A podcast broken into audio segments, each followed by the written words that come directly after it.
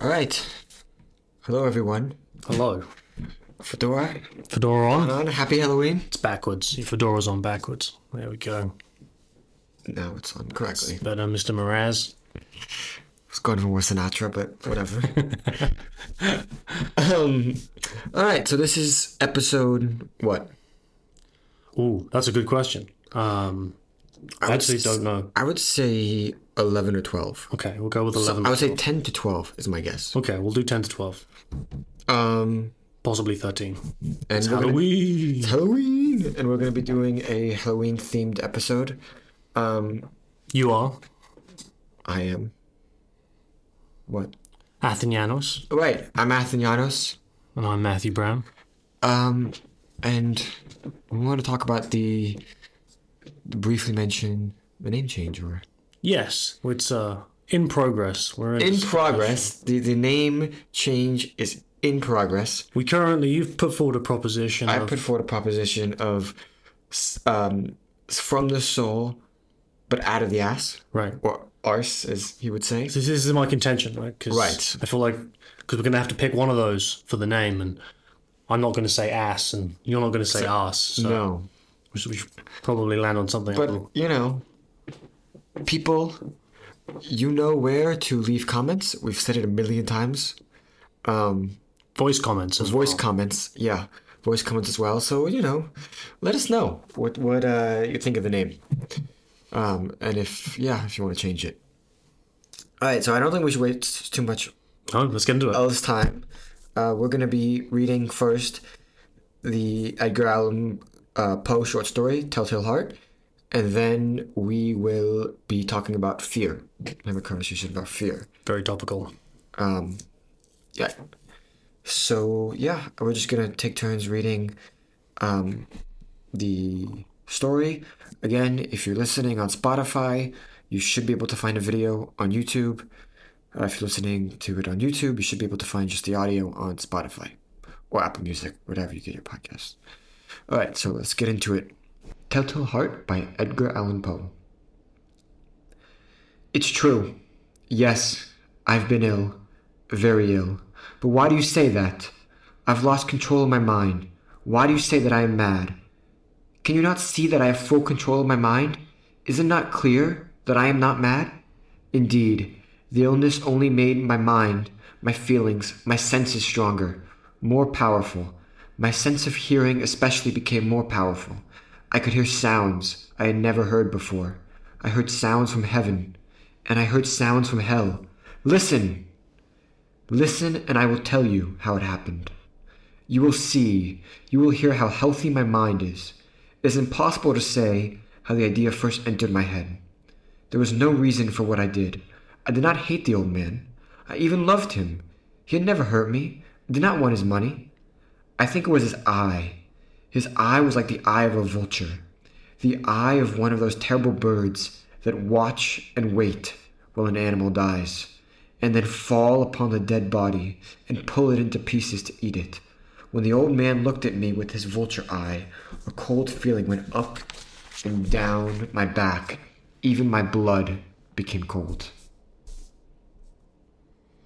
And so, I finally decided that I had to kill the old man and close that eye forever. So you think that I am mad? A madman cannot plan, but you should have seen me. During all of that week, I was as friendly to the old man as I could be, and warm and loving. Every night, about twelve o'clock, I slowly opened his door, and when the door was open wide enough, I put my hand in, and my head. In my hand I held a light covered with a cloth, so that no light showed, and I stood there quietly. Then, carefully, I lifted the cloth, just a little, so that a single, thin, small light fell across that eye. For seven nights I did this, seven long nights, every night at midnight. Always the eye was closed, so it was impossible for me to do the work.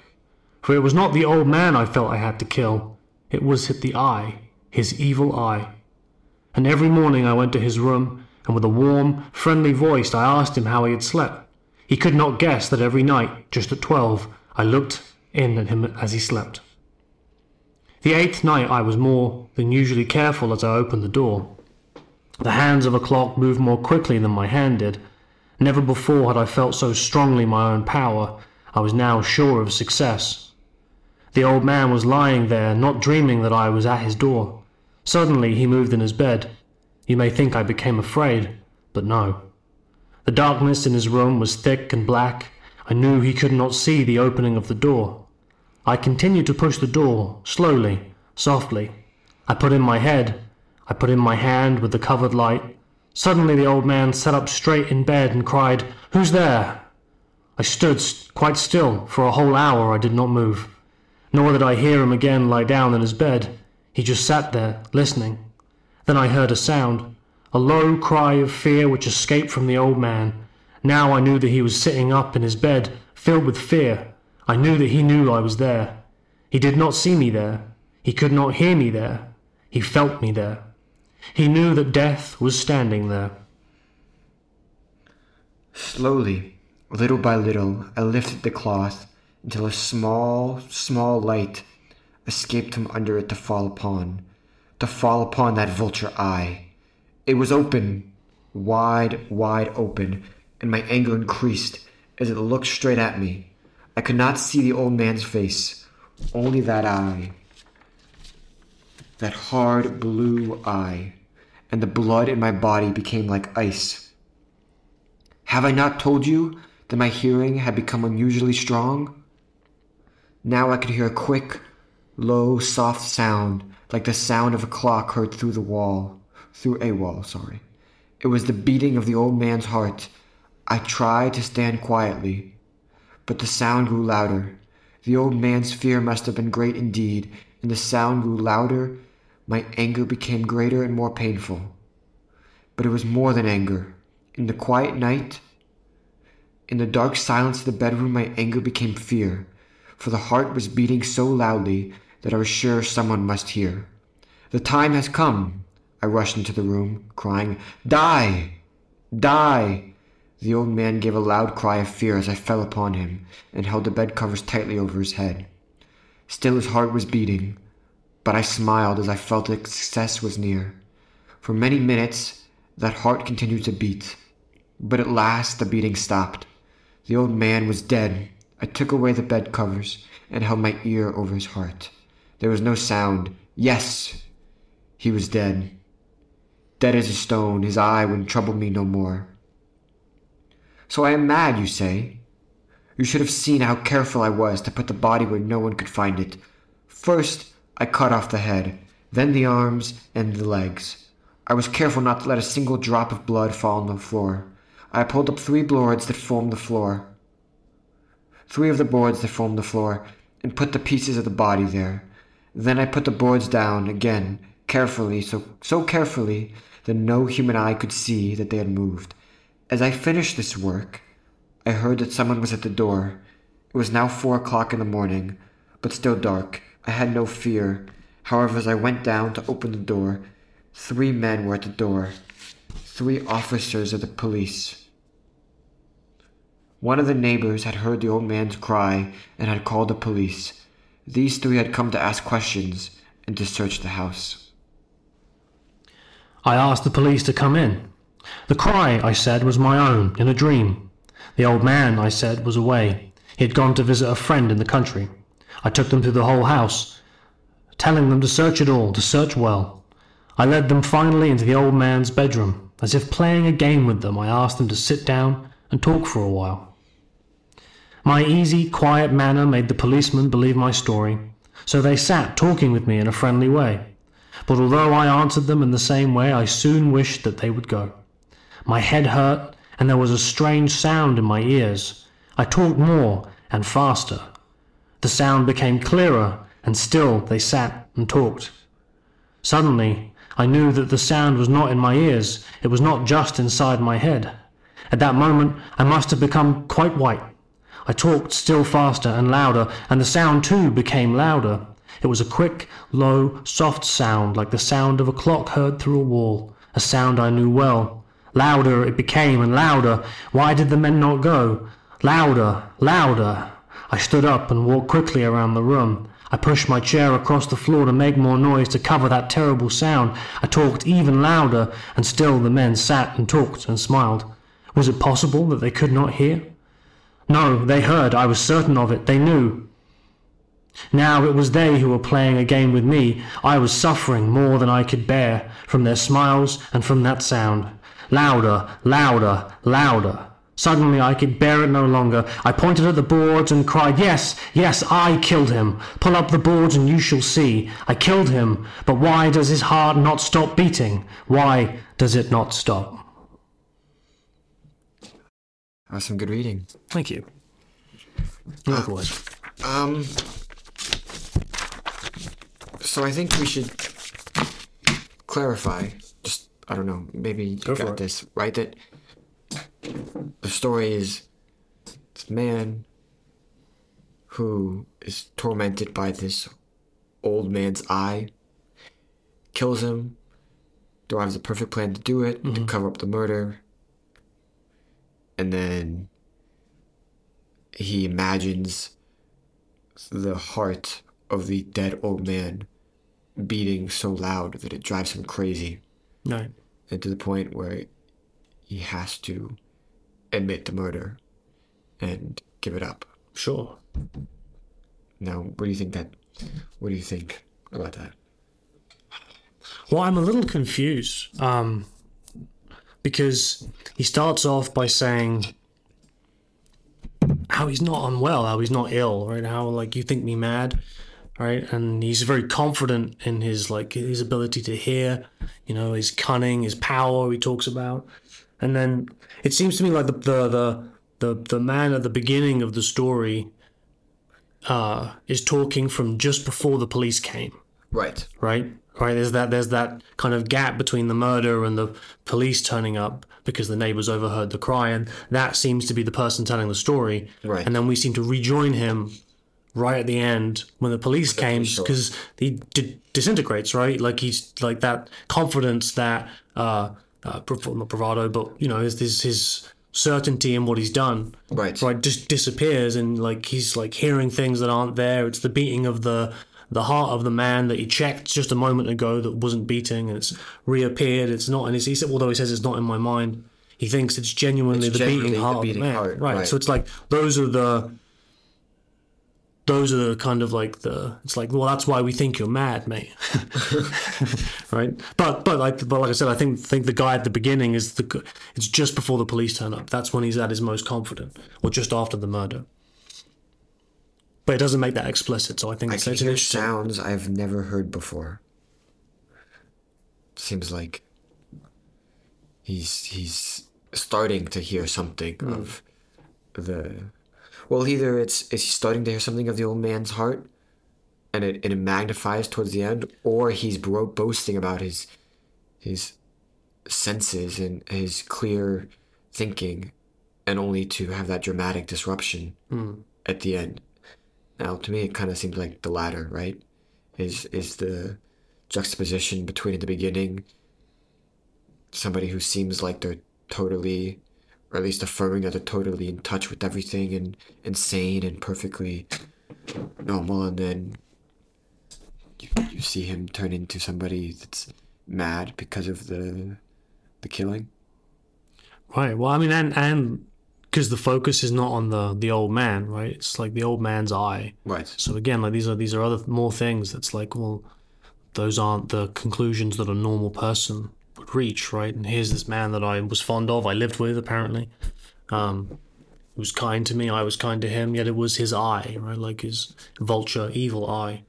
Right. He was like being tormented by it, and I don't know, maybe that's like uh, the eye that saw him for who he truly was and tormented him. Maybe I don't, I don't know. Yeah. I think I think Or sorry, do you think my original comment was wrong, and this is still the man at the end of the story, after he's been caught and confessed, but he's still convinced of his sanity. Even after he's Oh, actually, I think it's I think it's that. right, I think even he's still convinced in the beginning.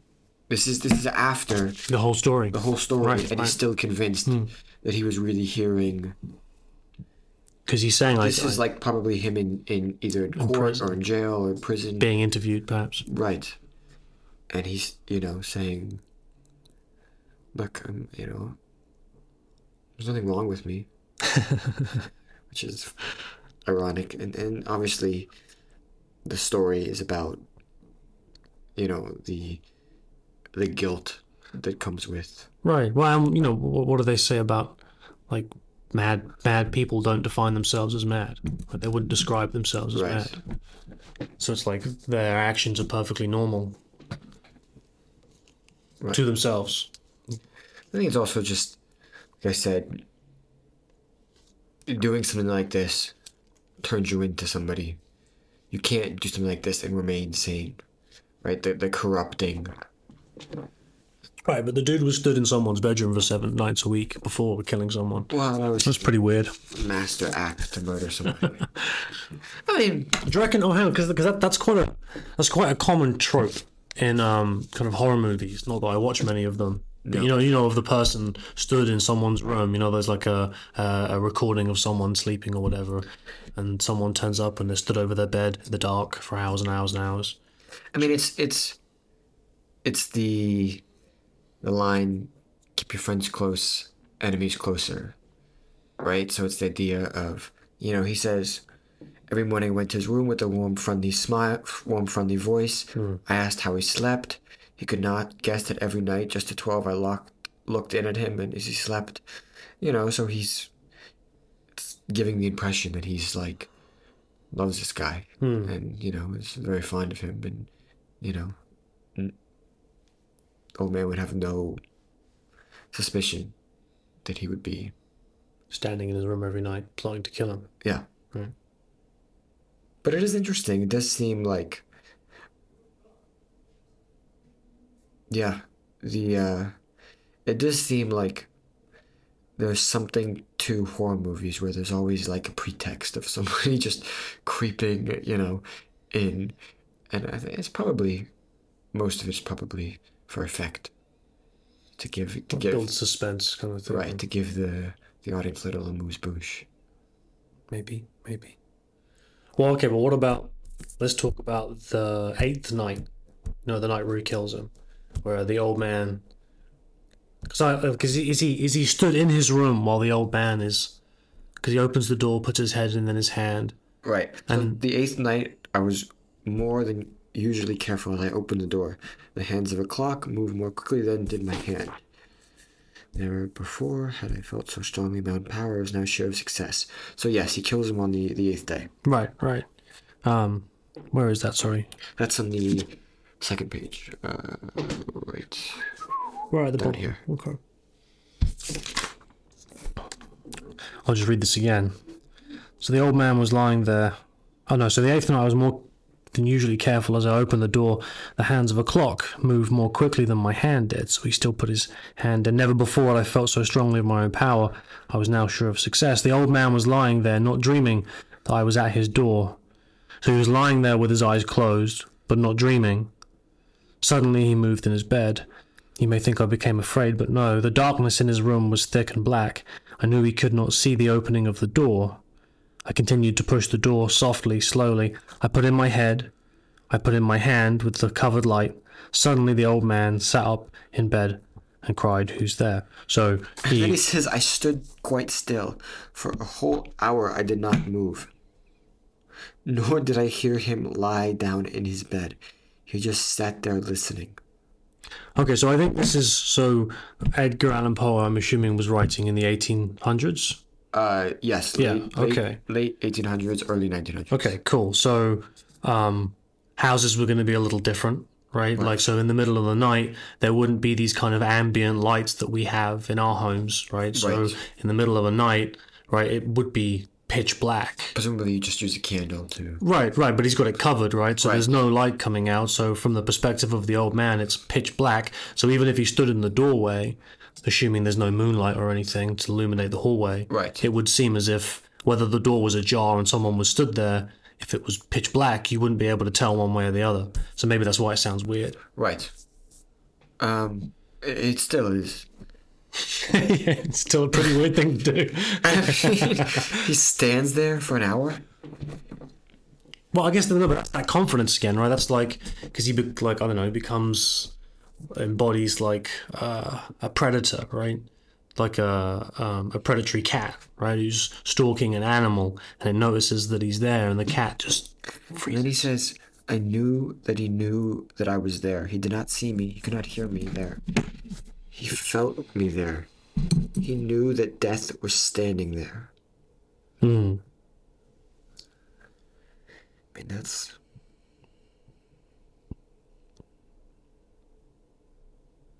So, and yet he did nothing. Right? And what is he laying in bed? Well, because I guess, because maybe, right, from the old man's perspective, he was coming to realize that the only person that it could be is the person who's been being really chummy to him for the last, the last Right. seven days, and so maybe he's realizing there's no point to cry out because the person who is here to do me harm is the person who has sold himself as my friend. Or, or maybe from the, the murderer's perspective. Hmm. The old man is accepting death, and that's part of his justification for not, like, in, initially not caring. Because he says he, he knew death was standing there. I don't. I don't think it's from like a not caring. I think it's like from like a like petrified, Petrified. right? As in like frozen with fear, right? As in like realizing the, you know, like because I like like he's like I said because it's dark, he can't see, but it's like a sense, right? It's like a, I Right. sense someone's in the room with me, and the only person it could be is the person who I share a house with, and like why is he just stood in the doorway, right? Right. Being super still when he's been chummy with me. So if I yell out, it'll just uh, I don't know speed up the process of death because he'll like attack me. So if I sit here in silence, because you know, because it's like that's a, a tactic for scared animals, right? Because you you have a couple of options. You have like fight, flight, or some other thing that I've forgotten. Freeze. That's it. Fight, flight, or freeze, Freeze. right? And like you know, so you run away, you fight, or you sit there and you wait. Maybe the thing goes away Right. right? And maybe that was the that was the path he chose was shh, freeze, and then maybe the crazy guy will leave. Well, but it's also like you said, it's it was presumably pitch black, hmm. right? So he may sense it, he may he may think it, but probably a, a part of him wants to deny. Right, right, okay, right. Like he's just he's like you wake up and after a, a dream or something, and you're sat there in bed like holding your blanket in the old cliche, Right. It's like Right.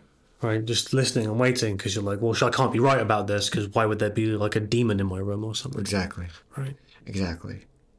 Have you ever had sleep paralysis? Sleep what? Paralysis. Is it sleep paralysis? What is sleep paralysis? what's or where you are in the state between being awake and asleep and it doesn't happen all like it happens like uh, to a few people and it's quite common so what so it's like Everything to do with sleep has happened to me. okay, apart from this so no but this is like so this is this is Oh, I- it's when you you realize you're in the dream. no no no no that's lucid dreaming Okay. So this is like I used to get this quite a lot in my early twenties. Was it was like you you're either dozing or just coming out of sleep or just going into it, and there's this you're in this kind of semi dream state, but in your own space, in your own room or wherever you are, and it is it is as if like someone is immediately behind you, right, or sat on you, right, and you feel the I've- kind of I've about this. presence of, Yeah, of something. and and you're and you try to move right you try to like because you want to look right? The, your, your immediate instinct is to like turn around and see what it is. But because and i think this like because when you go to sleep the your brain shuts off a part of your motor functions so that while you're dreaming you don't do loads of crazy stuff. Um and so you're kind of you can't jerk or shift because that part of your brain's kind of switched off. And then you kind of have to like wriggle yourself out of this state to like flip around and then realize no one's there. Hey, bud, have you booked the room? Yeah. You have. Okay. Okay, that was a short conversation. That was a short, good. You. What? That's right. We short, good, brief conversation. We're We gonna have to switch vacate over the room. We have to vacate the room because there's some room Nazis. Um, that was a joke. I probably shouldn't have made that joke. Um, These are nice Nazis. Happy Halloween, everybody. you can't say that. Okay, we've been on. Um, we've we've we, we've been asked to leave, so we will leave, and we're going to pick it up in a different room with the conversation on fear. awesome. All right.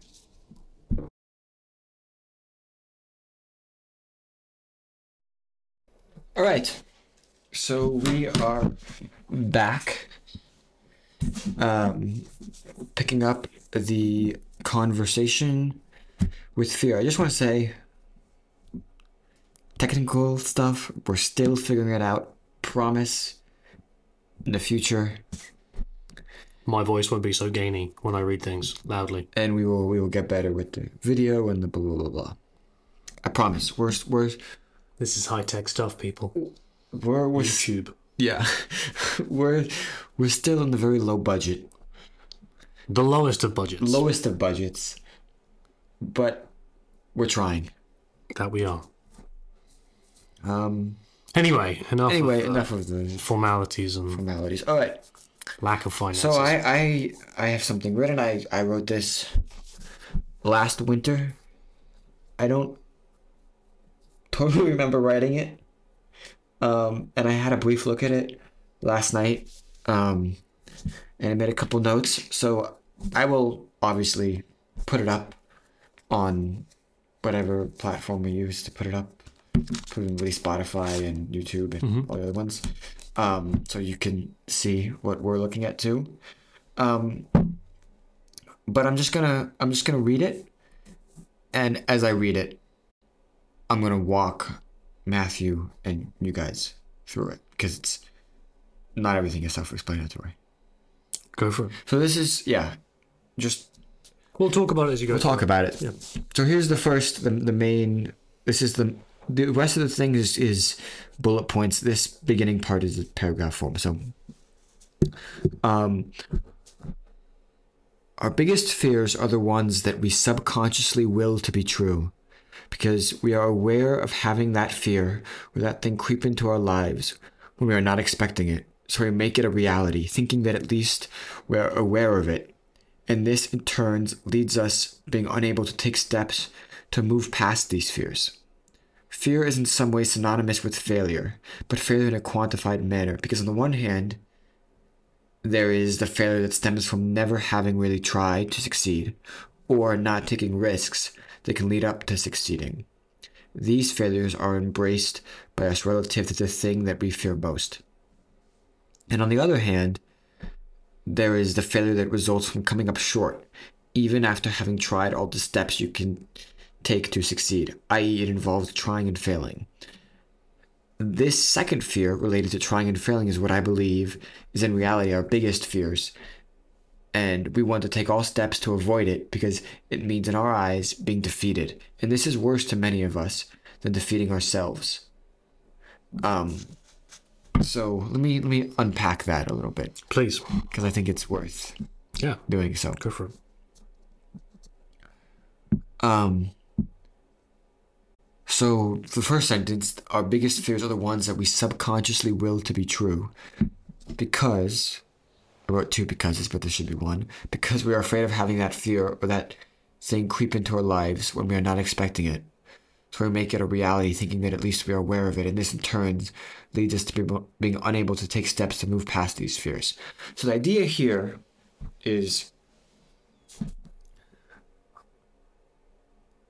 what we're really afraid of is the thing like this is more related to um the idea of fears of taking action like you know stuff like drowning or um not being able to like fear of you know heights or whatever. And the idea is we let we embrace that fear to be true because we don't want to unexpectedly In other words, we don't want to not be thinking of that fear and ignore that fear and then have it come into our lives as a shock unexpectedly. We want to be completely aware of that thing that we turn it into a reality. Okay, so kind of like um, like a self-sabotaging, self-fulfilling prophecy kind Exactly, of thing. but the self sabotaging is to prevent this um the the fear of ignorance in the sense that when if you you don't think you have any any fears or there's nothing that fear and then it unexpectedly hits you right? So so the thing that you're afraid of or presumably when you're afraid of something you're, you're afraid of the consequence that comes along with that thing right? Okay, okay. you're not afraid of you know tigers just because they're tigers. You're afraid of tigers because there's a consequence associated with you coming into co- contact with tigers that scares you. Okay, does that make sense sure. I mean, I'm struggling to see how like it fits with drowning as a as a. As a i'll, I'll get into it um, just because like like because it feels like things like drowning and even ti- like tigers or being scared of heights that those I know some people aren't afraid of those things but they seem more like um, existential threats rather than things that you're kind of willing yourself to be aware of and afraid of for the purposes of alleviating your yourself of that fear all the time. They kind of seem to be like you said, like like you know, I I don't walk down the street going, God, I hope I don't drown today. Right. Right, I'm terrified like I don't want to drown. That would be awful. Like imagine the smothering sensation and, and finally realizing I have to take a breath and like like I'm underwater. Like that's terrifying. You don't think about that until you're in a swimming pool or you know you're out to sea. But if you, but, but here's, I'll get into this later. yeah, Um, but if you're really terrified of drowning, there really is a fear that haunts you. Right. And we're talking about biggest fears. We're not just talking about just general. just general. Okay, like, right, When you won't even get in the pool, right. You'll stay away from the sea. you'll stay away from po- the, the pool, Yeah, yeah. right? And so you'll never. It will. That. I think it's. I think it's okay. Oh, and so and so so they're not going to the experience of the pool or the sea as the self sabotage. Yes. Right. Okay. Okay. We'll get into. uh, I think it's worth moving down because sure. this- yeah. No. no, the- no, the beginning this, was- this. This is your piece. So you. you it's not really my. It's it's like a a ten minute scribble. no. Go for it. but um, I, I think about these these ideas of fear a lot. So, the first point is seems that fear is based off of a perceived deficiency or flaws that we have with ourselves. So, drowning is the inability to swim. Social anxiety is, is belief that you're not good enough. Um, tigers, right, is the idea that you're not going to be able to, you know, defeat, Fight a tiger. fight a tiger, which maybe is legitimate. I think most people could fight tigers. Um, so let's. I don't know. What do you think of this? Because to me, right, like, w- I think we should. Drowning to me is the most explicit. Is drowning is the inability to swim or keep yourself at surface, right. right? Sure. I mean, I. Yeah, like I, I, but I think it comes back to the. Comes back to I think it. I don't know. See, when I think of drowning, for me, it's that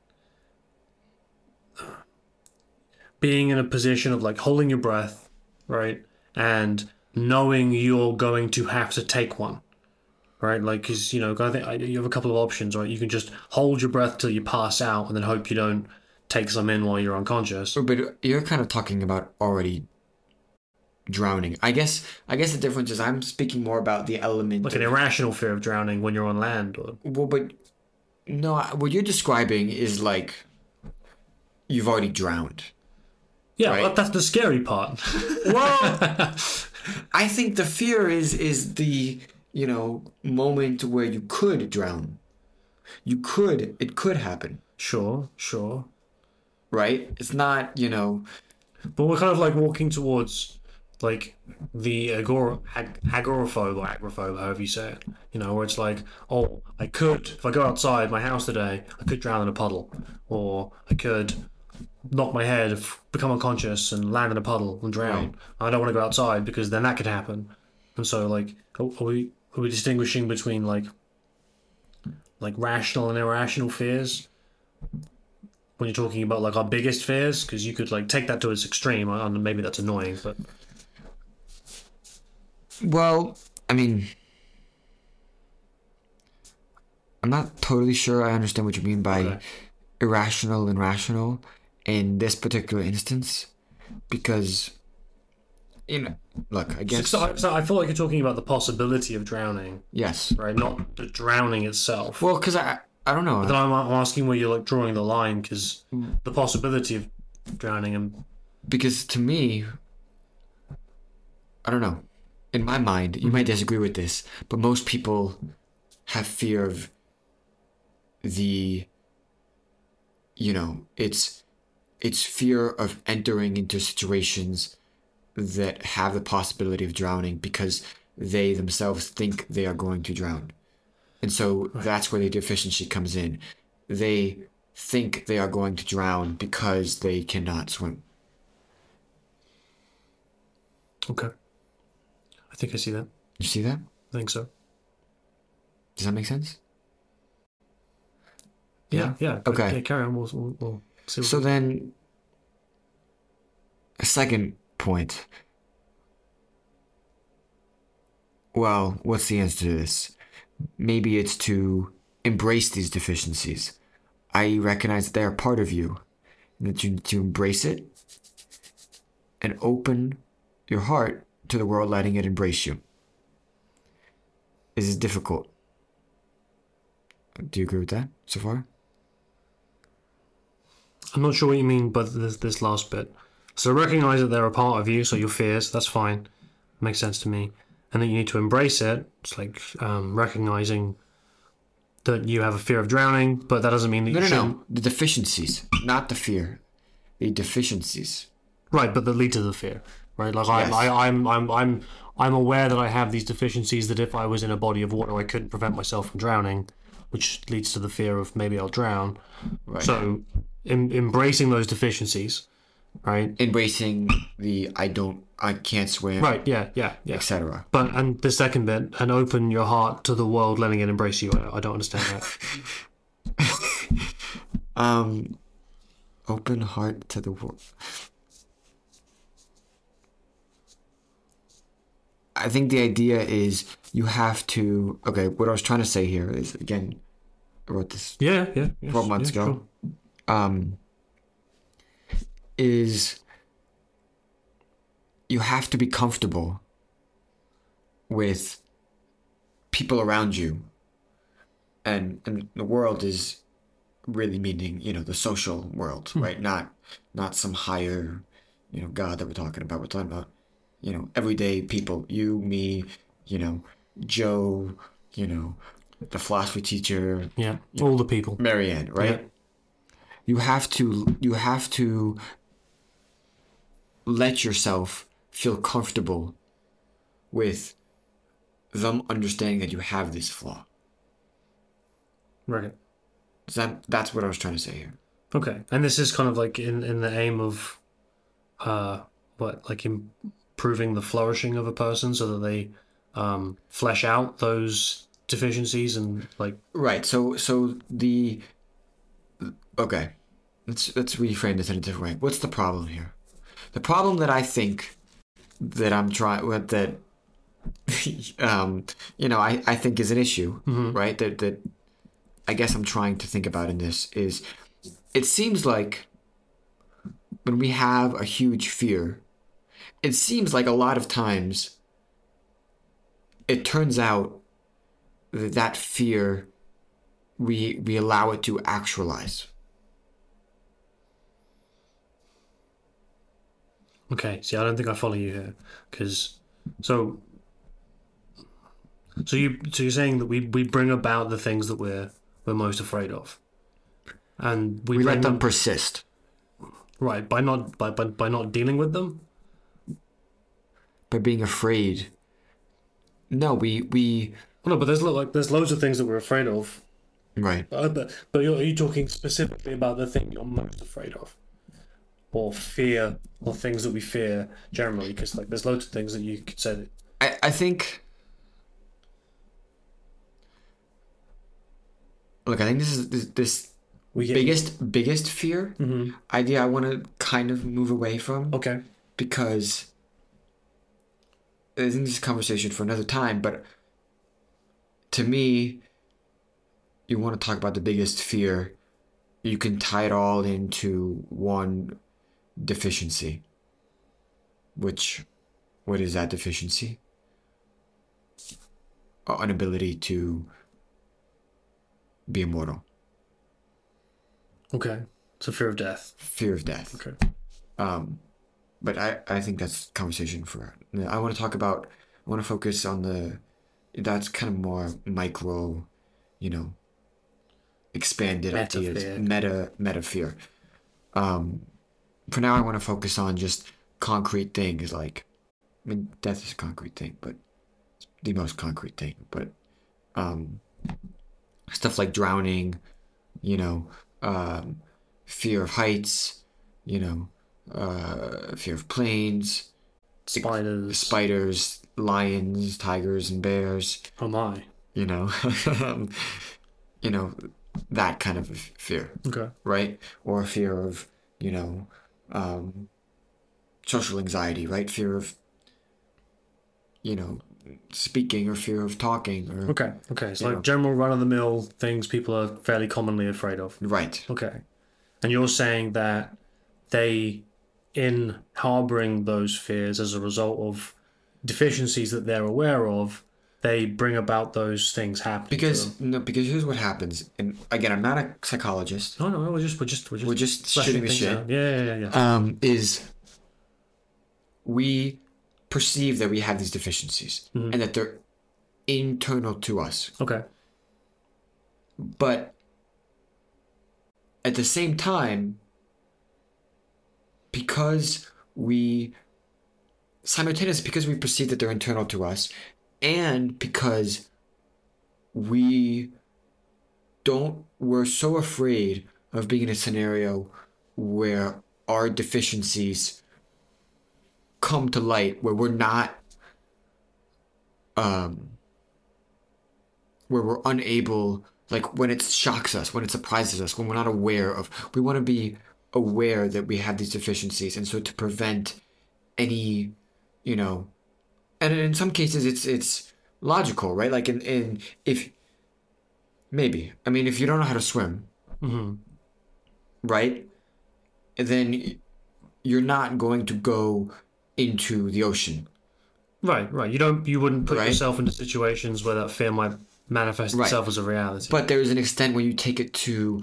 a whole another level, which is I'm never even going near water because I don't have this capacity and I don't want to be in a scenario where I find out that I actually can't swim. Or I don't want to be in a scenario where I actually find out that, you know, I But they already know they can't awkward. swim. They already know they can't swim, and they already know they're socially awkward. That's why they don't want to go and be near the thing in the first place. but but what I'm saying is it's this like continuous loop because you you fear this thing right it turns into a deficiency Right. and then you let it persist and continue because Okay, so I'm, I'm confused. I thought the the fear came from the deficiency. it does Right. You said it was caused by it. Or am I being? Or am I getting confused here? See, because like, because I, I think I, I think I'm struggling because, um,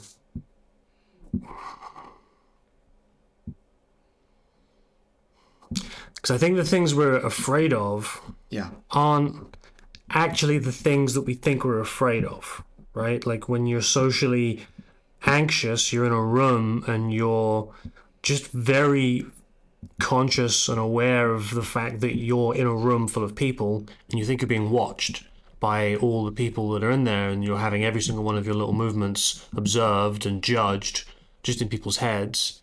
And you're usually wrong about that right? Like you're usually like, like as someone who like I, I am a socially anxious person generally. I was as a kid like tremendously. Hmm. And it's like when you go out clubbing or you go out for a party or whatever, you just stood there very conscious of the fact that you have hands and you're like, I don't know what to do with them. What do I do with like what, where do I put my hands? And are my are my hands in a socially acceptable place? And are people watching me and observing that I've got my hands in the wrong place in the social scenario? And this whole conversation is going on in your head, and it's completely pointless, right? Because no one's doing any of that. Everyone's enjoying themselves and not paying attention to what your hands are doing Right. right? So like this fear, this awareness, you know, and even like drowning or say heights, right? You're like, oh, I don't want to go near it because I'll like I'll get all hot and sweaty, my heart will race, and maybe I'll just tumble clumsily over the edge of a precipice. But in when you actually, I guess, as you would say, press those deficiencies, you actually put yourself in that scenario,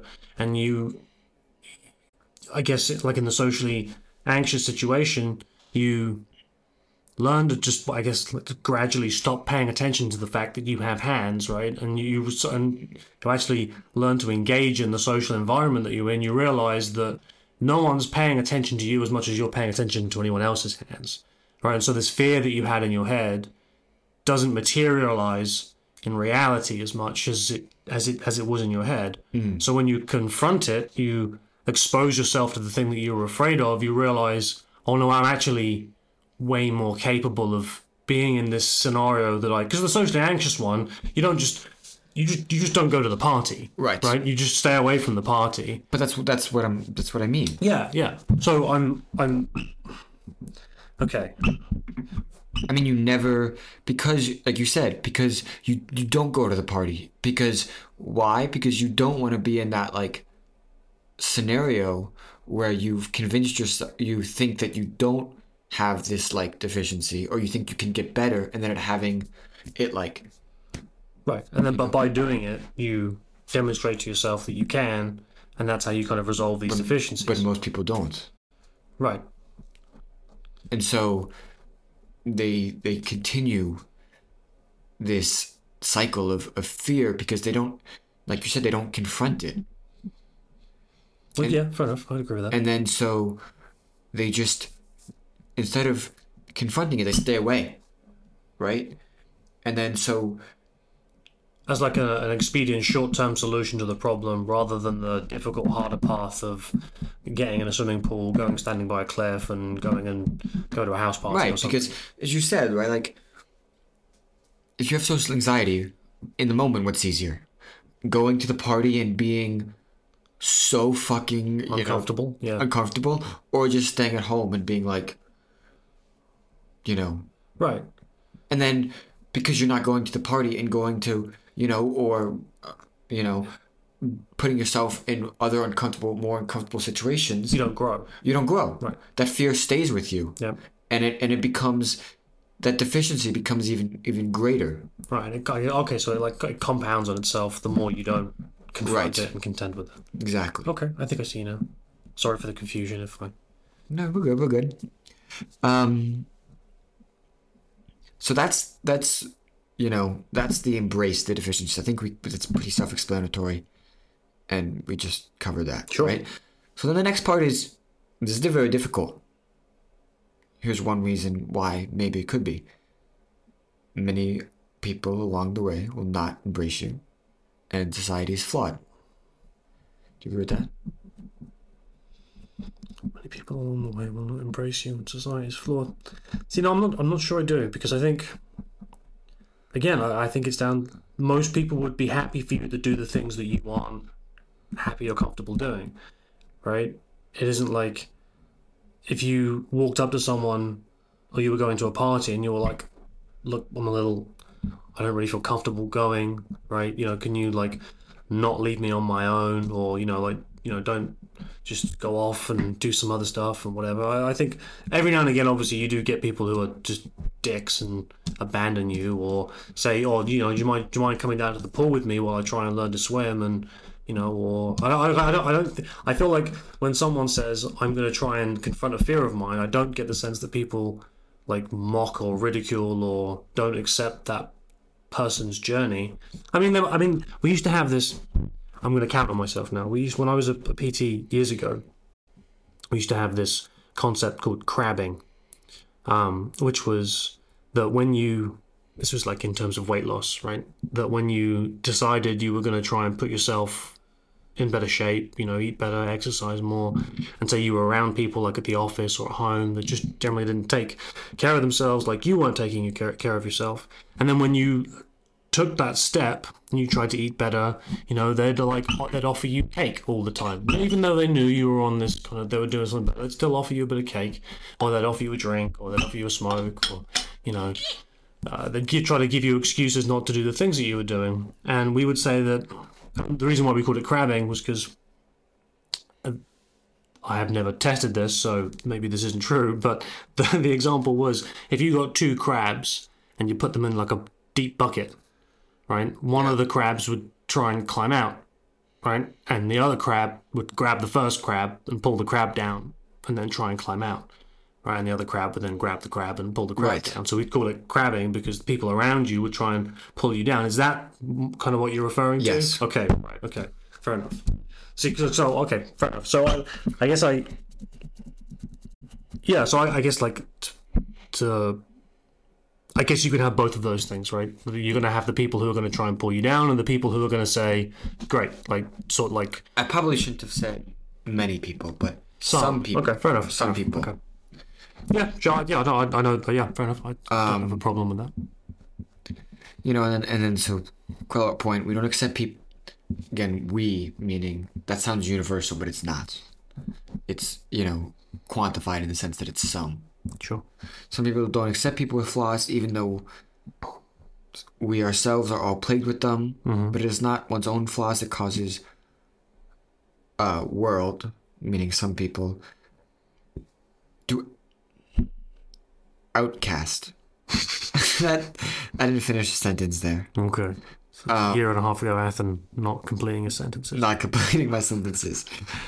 Um, But okay, but let's let's take that first part first. So we don't accept people with flaws, even though we ourselves are all plagued with them. So that's kind of like coming back to the like self denial kind of thing. So like, uh, or no, or like we know in ourselves. You like everyone's conscious of the things that are flawed and de- deficient about them. But when confronted with other people's flaws and deficiencies, they are less accepting of them or more prone to disgust or ridicule or even though they themselves have them. So there's not, not that humility. Is that kind of what you're getting at? Yeah, um, maybe humility is the wrong word. I think. I think it's more made more clear by this third point. I, I'm gonna leave out this other one okay. because I think it's gonna complicate things. fair enough. That this is trying to figure out what you didn't say a year and a half ago. I, I have an idea of what I was saying, and just briefly, in case you're interested, what I what I meant was we don't like we there's a tendency of people who are like held up as not having flaws or conquering their flaws or or or, or being better. We we almost like disdain them or don't want to believe them or don't want to believe it. because they shame us No. No, not because they shame us, but because we are insecure about our own flaws or don't want to accept our own flaws.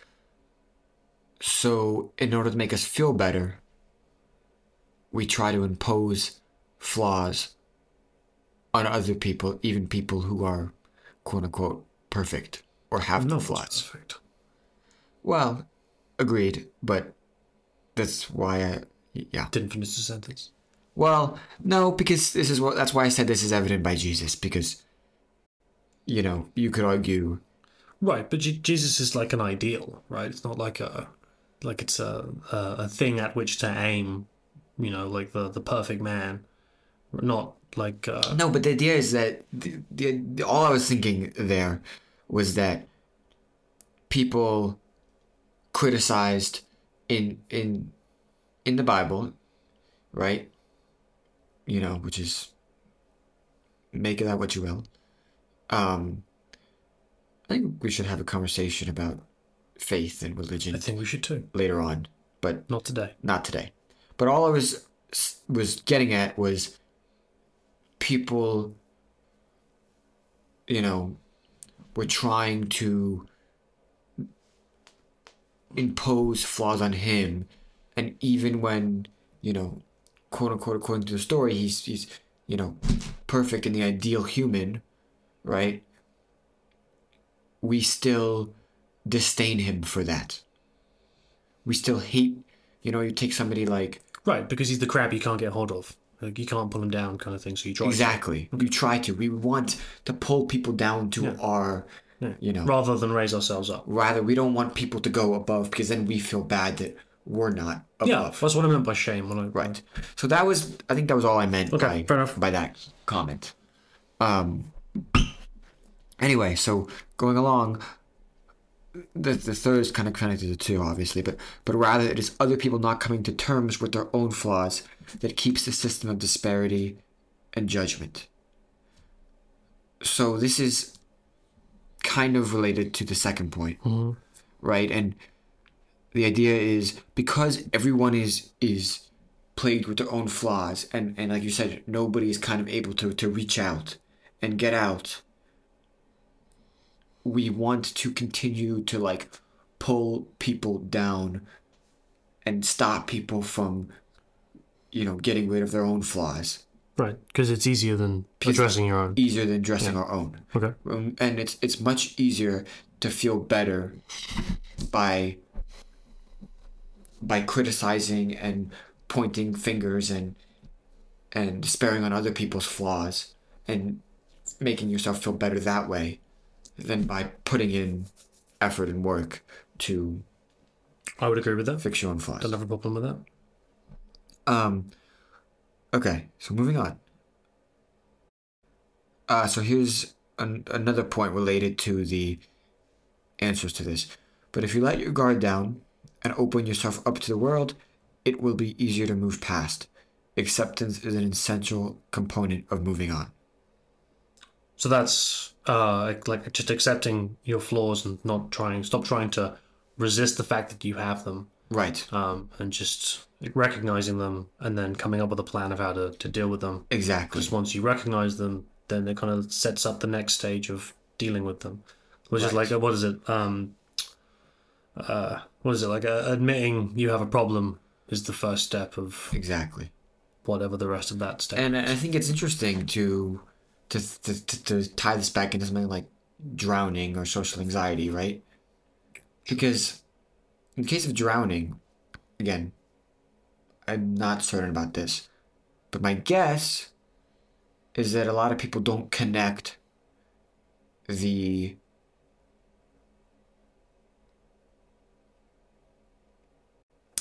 well, I don't know about this. Tell me what you think about this, because it's just an idea that I Go for it. and I don't know if it's correct myself, but the, sta- the statement is most people they don't connect. Oh, I have this deficiency in the sense that I'm not good at this, meaning I could improve. They don't do that. It's the it's this inherent problem or not problem but it's it's a it's a deficiency in me that is that is not something that I can move upon and and improve it's inherent it's it's real it's concrete it's it's not not, not going away So,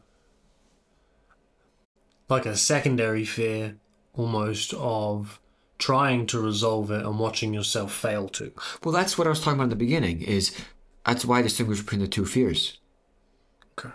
right? I said the the the first one is never having tried to do it or taking risks that can lead to succeeding, and the second is failure that comes from coming up short even after having tried all the steps you can t- take to, to succeed Mm-hmm. Okay. right and that's the second part is the one that i think is what people really are Well, terrified that's of probably what stops people from trying. trying. Exactly. yeah.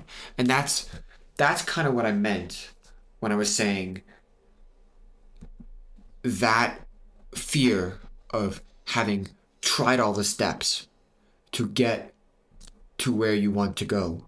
Or sorry, I don't know why I said that. Having tried all the steps to to fix that fear, right? Or to fix that deficiency and coming up short that that fear of coming up short even after having tried is what stops people from Well, so I think I think it I think what stops them is before that, right? So I think that that that's can certainly be the case. before what before getting to the point where you've exhausted all, no but but i'm but you, you but what i said what i maybe this wasn't clear but what i mean is you don't try because you're afraid of trying and failing yes, yeah, but okay, fair enough. you don't actually try all the steps. Instead, you just internalize it. I have this problem that's, you know, inherent in me, and you take every steps to avoid situations Fair enough, where yeah, it comes into play. Right. Okay. Does that make sense? Yep. Um, so that's why I said it's acceptance is an essential component of moving on. Right? That I that you know I'm not a good swimmer, and you know, in order to conquer my fear of drowning, I need to improve my swimming. And I had to put myself in a vulnerable situation. So I said, let you down your guard, where I'm being, you know, Because well, otherwise you've got like false bravado. You're kind of like giving yourself a a mask you're wearing to say, "Oh, I don't have this problem," or it's like a denial. right it's it's because the, because the part i'm getting at is is a lot of our fears um i have to be careful when i say this because obviously some fears are rational but a lot of fears that we have come from within and and, and you know but it's almost easier to have that fear of drowning than to go through all the steps of saying well i'm a bad swimmer how can i and it's Right. hard for Okay. me Yeah. No. I, see how that. can I go like it's- forward into? It's easier just to accept it as a Yeah. as an existential. We're being logged out. No, it's oh, good. Wait, press play. Good pumpkin. Good pumpkin. Um. Okay, Okay. so then, if we can agree that acceptance is essential, Sure. right? Which, Of the deficiency. of the deficiency, how to accept. So, one is is to understand where you have that fear, not just where it stems from, but why the realization of that fear is hard. So this is kind of what we're getting at when we're saying, um, the like realization that you're just, you know, not a good swimmer and, and lack, you know, and have some deficiencies, or you know, you find things, you know, you're a little bit socially awkward, and you know, you need to take steps to improve that, or you know, uh, you get a little bit nervous um, on heights, and you know, you you tend to freak out and um, overreact, stuff like that. Sure. Um, so, one possible answer to this, or why that realization of fear is hard, and why you have that fear is. I'm gonna skip makes life hard because I don't know what I meant there. But many people don't know how to live with the result. They can't fathom that result, so they let it. The result being the failing, the trying and failing. Sure. So they can't fathom that result, so they let it plague them and internalize it as a deficiency and therefore steer it away steer away from any situation where they might come into contact with that deficiency or fear. Mm-hmm. In other words, the result of trying, believing, hoping, and failing is too great, so they skip the first three parts and embrace the failing because it is easier and more comfortable than the former. Sure. Kind of summarizing what we were saying. Right. Yep. Does that make sense? Yep. Yep. It's good to me. Good. So, what the worst of the flaws brings you? I, I wrote that, but I don't think I mean the. Um, what is the situation? And this is this is also like accepting, right? So thinking about what's the worst, you know, that the flaws bring you. What is the situation that makes you the most afraid, or what is the worst thing that such a flaw could bring, and what would be the end result? So that's that's a process of thinking about okay well i have this this deficiency what is the worst possible thing that this deficiency could bring and what would be the end result So that's like the. uh In any of those situations, what's the worst thing that could happen? right So like drowning again, or saying something, making an awkward joke at a party, or right freaking out on top of a cliff cliff face. yeah Okay. um and then so that's this is number three realization that there's a difference between proceeding as if there is an absence of a perceived deficiency and proceeding while embracing the perceived deficiency. So this is there this is this is the, the the distinction I'm trying to get at is is something we mentioned earlier, but it's the idea of proceeding as if the deficiency does not exist and or it's just inherent right? It's an inherent part of you that is unfixable. Mm-hmm. A- or proceeding while embracing the perceived efficiency. Yep. so i am a bad swimmer I, i'm open about that i recognize it i you know have trouble with social situations at parties i'm open about that you know i'm gonna go to you know various swim classes very beginner swim classes i'm gonna put myself in vulnerable situations Yep. uh, versus i suck at swimming So I'm not. Therefore i'm never gonna go near the water. Yep. Okay. Right or i'm socially awkward i'm never gonna go to a social situation Yep. i'm afraid of heights i'm never gonna go to any building you know above three floors mm-hmm. you know i'm afraid of snakes i'm never Gonna go outside. gonna go. And the issue there is, well, what if you do get put in that situation? Right. Then you're actually fucked. Right? Right. Right. And that's that's kind of another thing I I think. That's a future you problem rather than a well, but do you know? today you problem. there's a lot of stories about this, you know, and it's very interesting. It's something that I think about is. Do you know, um, for example, do you know who Natalie Port, uh, not Natalie Portman, Natalie, um, shit, what's what's her last name? Natalie something. She's she was in Rebel Without a Cause. No idea. Um, That's all right. Like, you know what? We're gonna we're gonna look this up. Actually, I guess we could technically do it up here. could do that. Yeah. Look up the movie Rebel Without a Cause. It's a movie that I think we should watch. Okay. Cool. Um, but yeah, just go to the IMDb page. James Dean movie. Natalie Wood. Yeah. Okay. So n- now look up, type in Natalie Wood, and just start with do like Wikipedia. Right. Okay. So that's Natalie Wood. Very good looking actress. Uh, born in San Francisco to Russian immigrant parents. That's besides the point. Um, there's a lot of controversy about her death. The controversy is not really what's important. The part that I'm interested in is her biggest fear since she was a kid was drowning. Okay. Did she drown? She drowned. Okay. Right. Now that to me is incredibly interesting.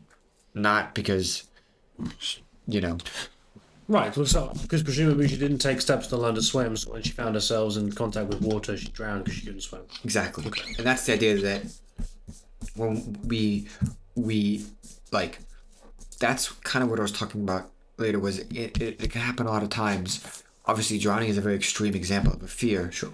But by not Or a costly situation. Right, by like not addressing these fears and by being afraid of taking steps and then failing to improve this thing and then thereby avoiding it, we actually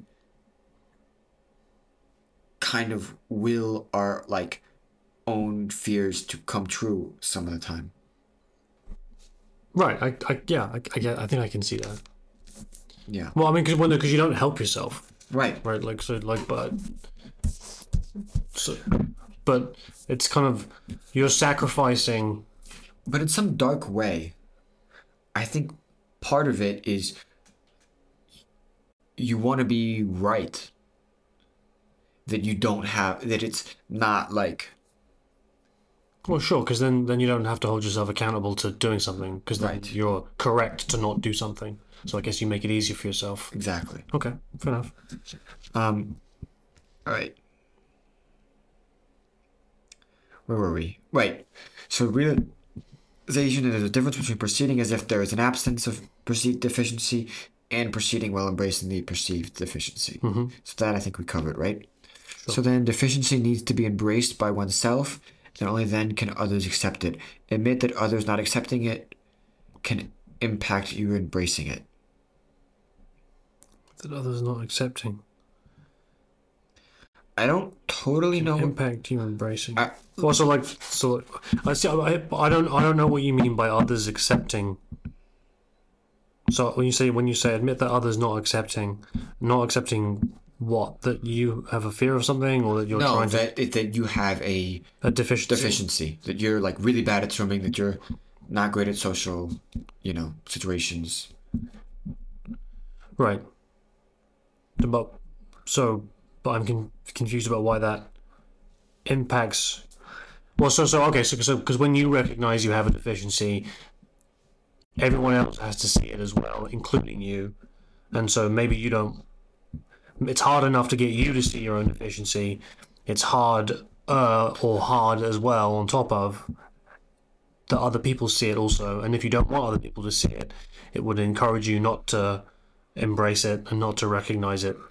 Kind of like going along the same expedient, Right. expedient path of not wanting to deal with it because it's easier rather than dealing with it and all the difficulties that would come with it, be that recognizing it in yourself, having others see your deficiency, and all the other things that come along with it as well. exactly Okay. exactly Okay, cool. um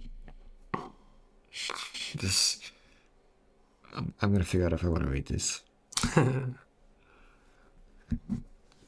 okay so yeah one solution is to have a strong enough belief in god that he accepts you right so the idea is well it doesn't matter that other people don't accept this flaw that i have right the idea is if you're pious enough you believe you know Right, God surely, accepting surely that resolves the last point. But yeah that is okay. One Oh, as a solution. Yes see. as a solution um that's difficult to do and not everybody has that and, and the point was of just because i'll put this up quickly i'll say very difficult to do and even for jesus i think what i was getting there is kind of before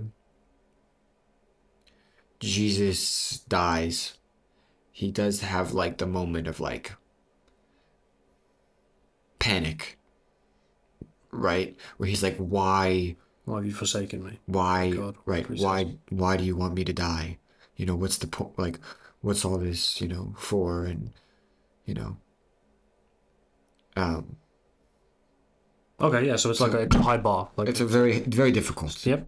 Fair enough. Um, so the other solution is to try and change it, but avoiding can be misconstrued as changing. They are different. okay. Um, That makes sense, right? Yeah, it was like- avoiding it is not changing the situation. Just not, you know, going to. yeah, you're just removing you're, you're just removing yourself Right. of the difficulty. Right. Right. I think I made that point slightly early. Yeah, Uh, yeah. that's right. Um, so, acceptance that failure is a positive in quantified doses. So, failure and acceptance of failure is progress, and without it, there is no progress. Right. Yeah. Agreed. So, the idea is the reason I said quantify doses is because, you know, if you don't know how to swim, you're not gonna get, you know, go and and jump in the middle of the Pacific Ocean, you know, right? I wouldn't do that if I could swim, but neither would I. Um, I can. you, you can't swim. Sort of. Yeah. I haven't in a while, but Okay. I used to be a lifeguard. Oh, me too. Did a lot of swimming. Yeah, me too. Like twelve years ago. you should go to St. Leonard's with me. Sure. Yeah. Show off your your strokes. Anyway, I do depths rather than lengths. um, That was a drowning joke. I got it. Terrible joke. yeah, yeah, yeah. Um. All right, so it is. This tape was wobbly. Um. It is right. You you but like failing in the sense where like. You know, you go in a. Two foot pool. You know, Baby steps. baby steps. Right. Failing in baby steps is productive. Yeah. And so you know But failing foolishly doesn't help because you die. Exactly. Right. You know, maybe you don't go if you're awkward. Maybe you don't just go and like, like, oh, I can give a speech to you know the UN and go on a live TV broadcast. You know, but maybe you you know you see one or two friends and you know you like take baby steps, right? Sure. And then if you fail, well, then you learn from it and you can move on. Yeah, yeah, yeah. Of. Agreed. Um, and then so the sixth, this other point is trusting that the deficiency can be separated from fear, and that it's only phantom real. Trusting meaning the deficiency.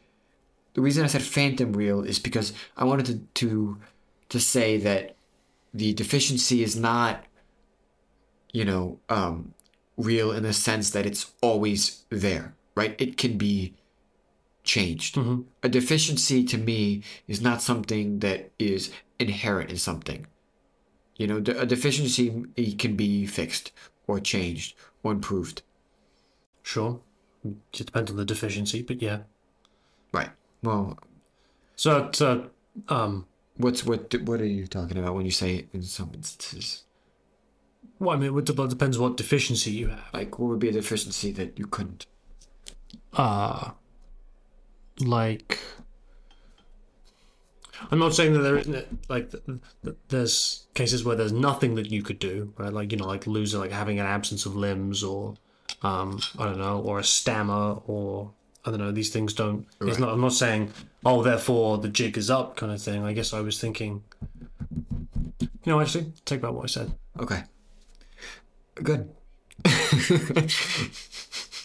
um, so so then this yeah. Can you notice this point? Yep. Trusting that you can change course and believing in it. Believing you can use fate to do so and trusting that hope will always be there. Um, does that make sense? Uh, believing you can use fate to do so, and trusting that hope will always be there. Believing you can use fate to do so. The, the trusting that hope will always be there makes sense, right?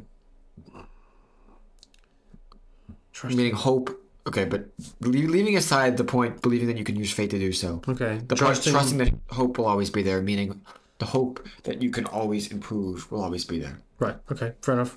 Um, and the idea when I said believing you can use fate to do so, I think what I was referring to is Because I, because to me, like, time. well, no, I, I guess like the idea of fate like detracts the a like the agency from it a little bit. You know, like uh, if you just leave it up to fate, right, or using fate Right. right, to, to contend with your deficiencies, right? That's kind of counter to the idea of Yeah, I think that was poorly worded, and I Okay, think no, no worries. I think what I meant is, in this instance, again, like I said, this was written very yeah, quickly. of course, and a year and a half ago. Um, A year ago. year ago, uh, where my mindset was very different for reasons we could get into later. Um, but believing you can use fate to do so, I think what I just meant is by by trying to improve,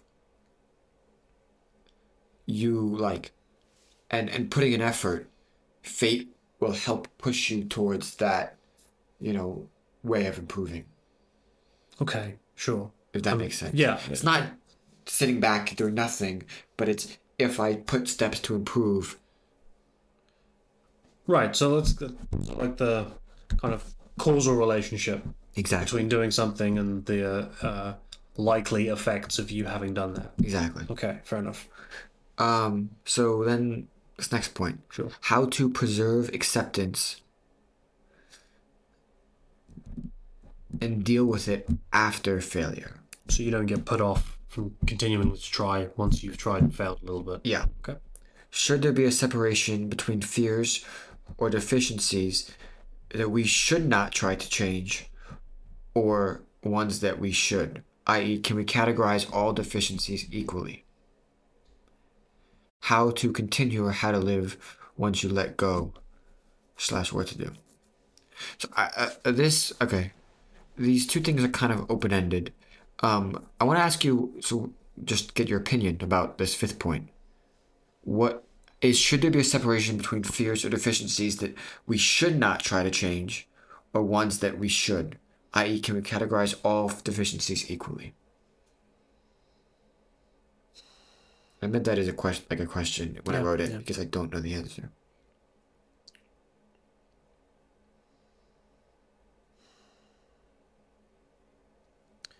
I don't know. I think this was kind of the thing I was trying to push back on a couple of minutes ago.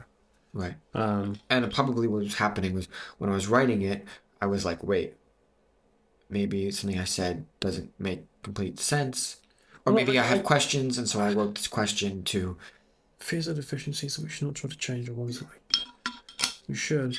Well, I mean, look, I, I, I guess, I guess you don't want to be f- like foolhardy with any of these, right? You don't want to, um, you know, like speaking like in terms of Aristotelian virtue ethics, right? Right. Like you don't.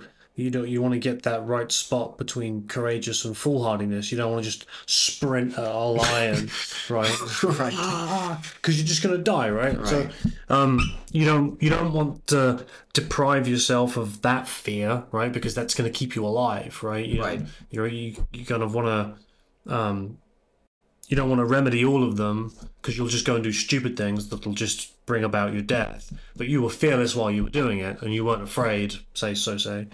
Um, so I, I guess there's a distinction to be drawn there. Um, and I guess the other thing that popped into my head was things like, uh, like chemical addiction, for example, right? Like, um, that like. Although I guess there is always, even though like, it is a very different kind of addiction. There's always you can still recognize it, and you can still go and ask for help, even though the likelihood of you doing it on your own is basically zero because of the the uh, depth of the issue, chemically speaking. it seems like to me that So there's yeah, oh sorry it's just it seems like to me that there's there's a difference between physical deficiencies and more abstract or or or maybe temperamental deficiencies like in like in personality. so what i would like what i would categorize as like physical deficiencies would be like what you said i can't outrun a lion. Okay, you know? Or you know i i you know i can't fly. Or you know i i if you're a man you can't have babies. You know? Maybe that's a controversial thing in 30 years. I don't know. You keep the fetuses in a box if you want. um, let's put that comment aside. Um Some people will get that joke. you know or things like i you know can't um you know uh whatever. Jump out of an airplane without a parachute and survive. Okay, sure. right those are physical deficiencies. Okay, and then like more abst what I, would- what I would call abstract deficiencies or attributal deficiencies are like stuff like being too nice for your own good, kind of thing. Or or stuff like, you know, um, not great in social situations, or, you know, can't swim, or right. So so that's distinction between things you do have control over and things you don't have control Yes. over. Okay. um, yeah. Okay. No, I, I think that I think there's a reasonable and fair Right. distinction to be drawn between those, And then so and fairly intuitive also. Here's okay. There's two. I'm gonna read these last two parts because I think they're both open-ended questions. But how to continue or how to live once you let go slash what to do, and then this was a question that I don't think we'll get to answer concretely. But anyway, and then it seems like our fears and desires are very connected in a way because the things that we desire the most are the ones we fear, we most fear not having. It seems like our fears and desires are very connected in a way, because the things that we desire the most are the ones we most fear not having. That seems to make sense to me. Um, so I, I guess that kind of brings us back to the. Uh, I think. Sorry, I just. I think you okay? I was starting to think about going in a different direction Okay. when I wrote this this last line. Um. Just Fears say desires are connected.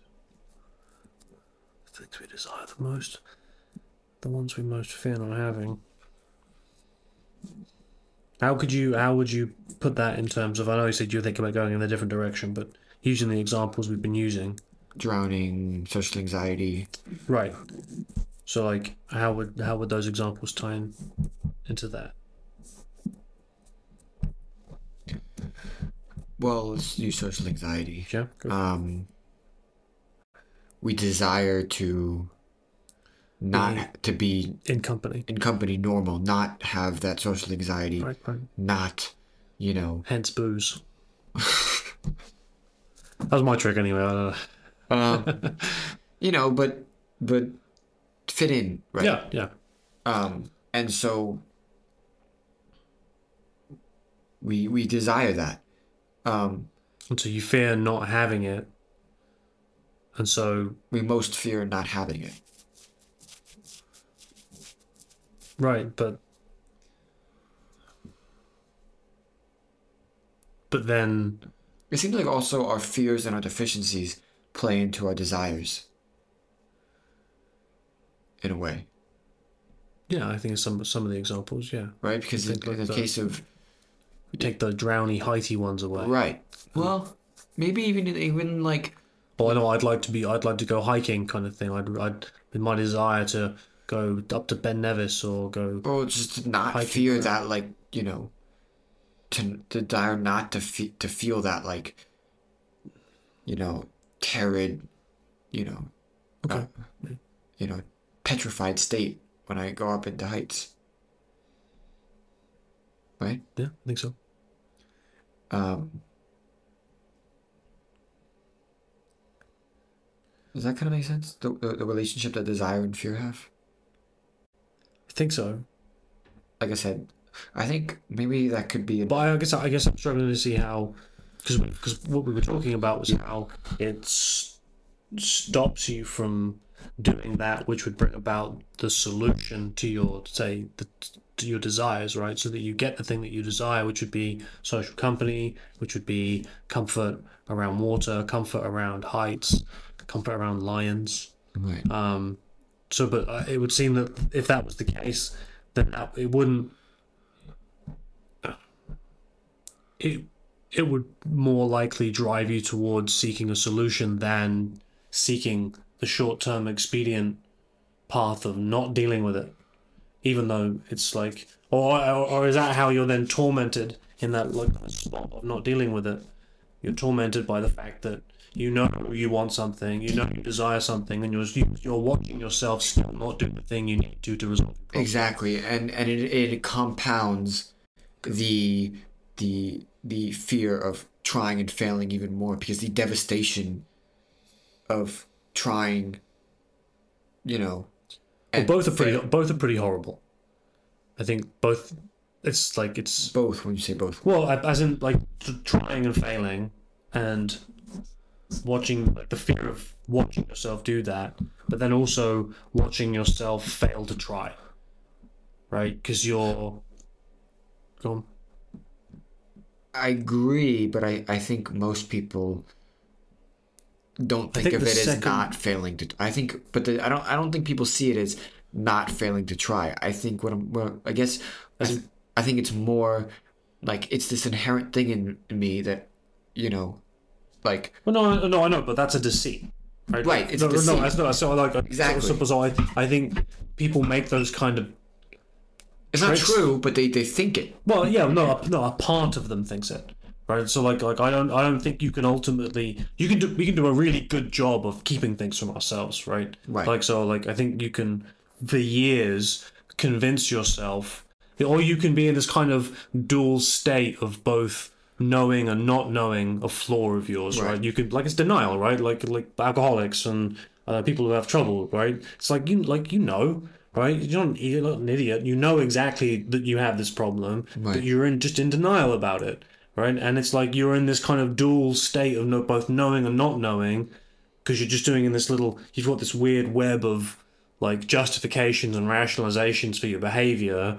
Like, oh, I just need to do this because it gets me this, or I need to do this because it makes me. It's easier for me to get out of bed and go to work and all the rest of it, or it's easier for me to do this. And so you've got all this this web of like reasons why you have this failing, and then that's kind of your justification. But then there's the part of you that when you go to bed at night and you're laying there, you're like, wow, I'm a prick, right? And like, oh, I'm so weak, or like, you know, when you when you're in those moments on your own and there's no one else, it's just you. Like, you know, you know you when you're failing, and you know that you failed, even though you've got this web of justifications, and you can try and escape you, you, that you failed in the sense that you know that you failed to even try, right? Yeah, to not try, or you failed to try. Yeah, exactly. Yeah.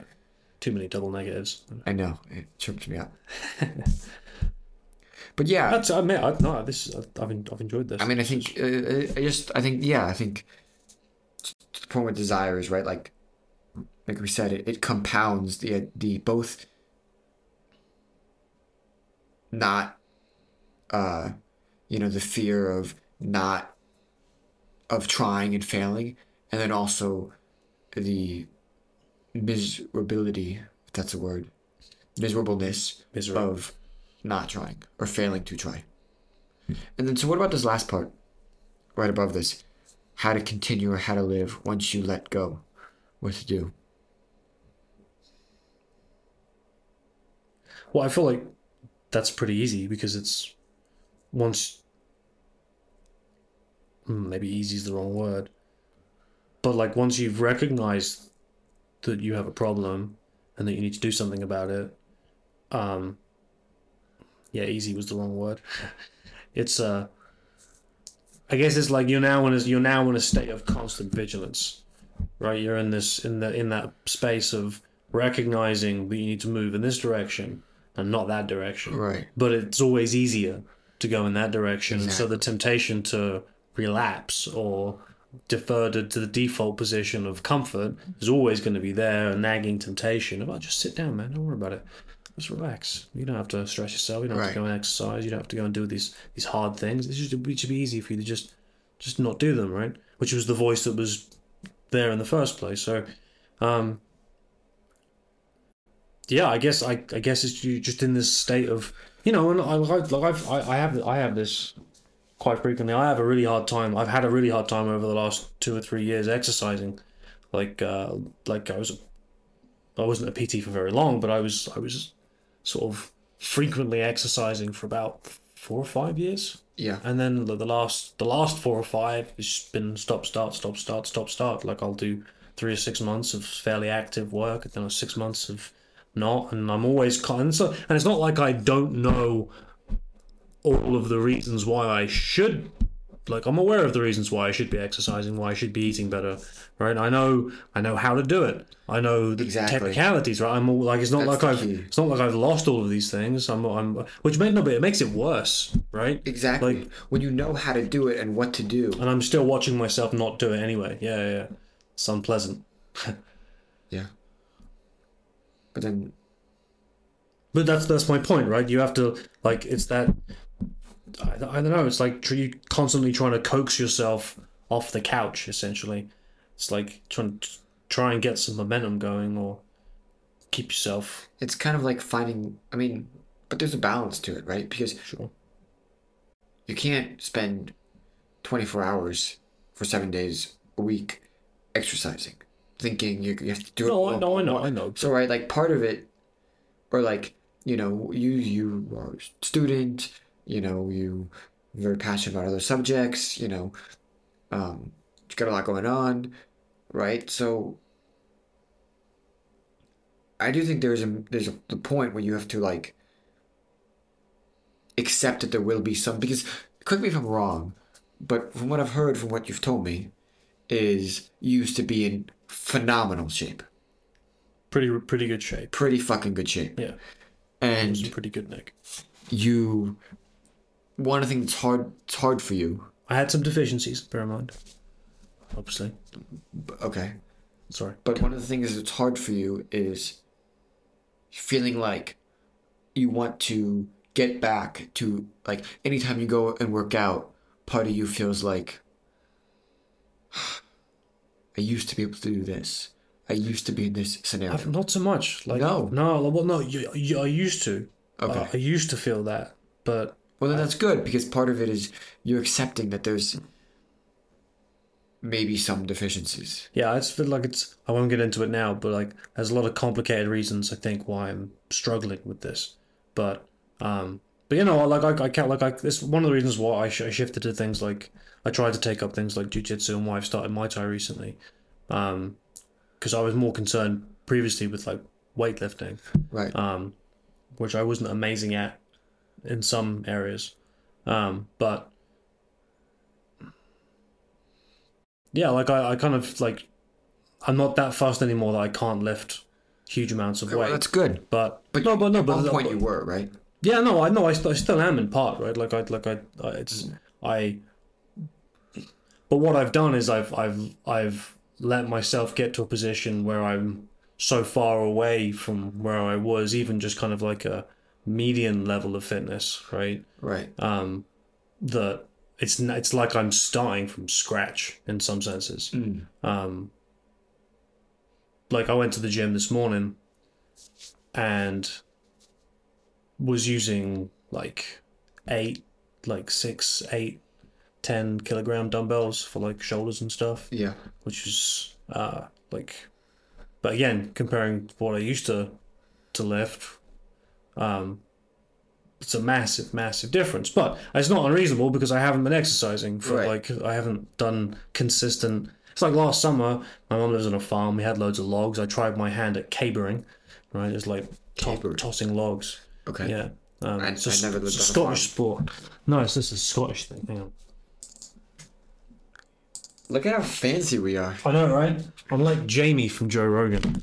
this is Am I spelling that right? Yes. Look at that. Go away, British Airways.